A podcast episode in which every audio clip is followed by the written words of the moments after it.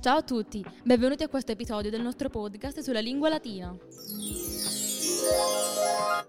Oggi parleremo della perifrastica passiva, una costruzione sintattica tipica del latino che viene utilizzata per esprimere la necessità di un'azione e il dovere. Esattamente, la perifrastica passiva è un costrutto molto importante nella grammatica latina.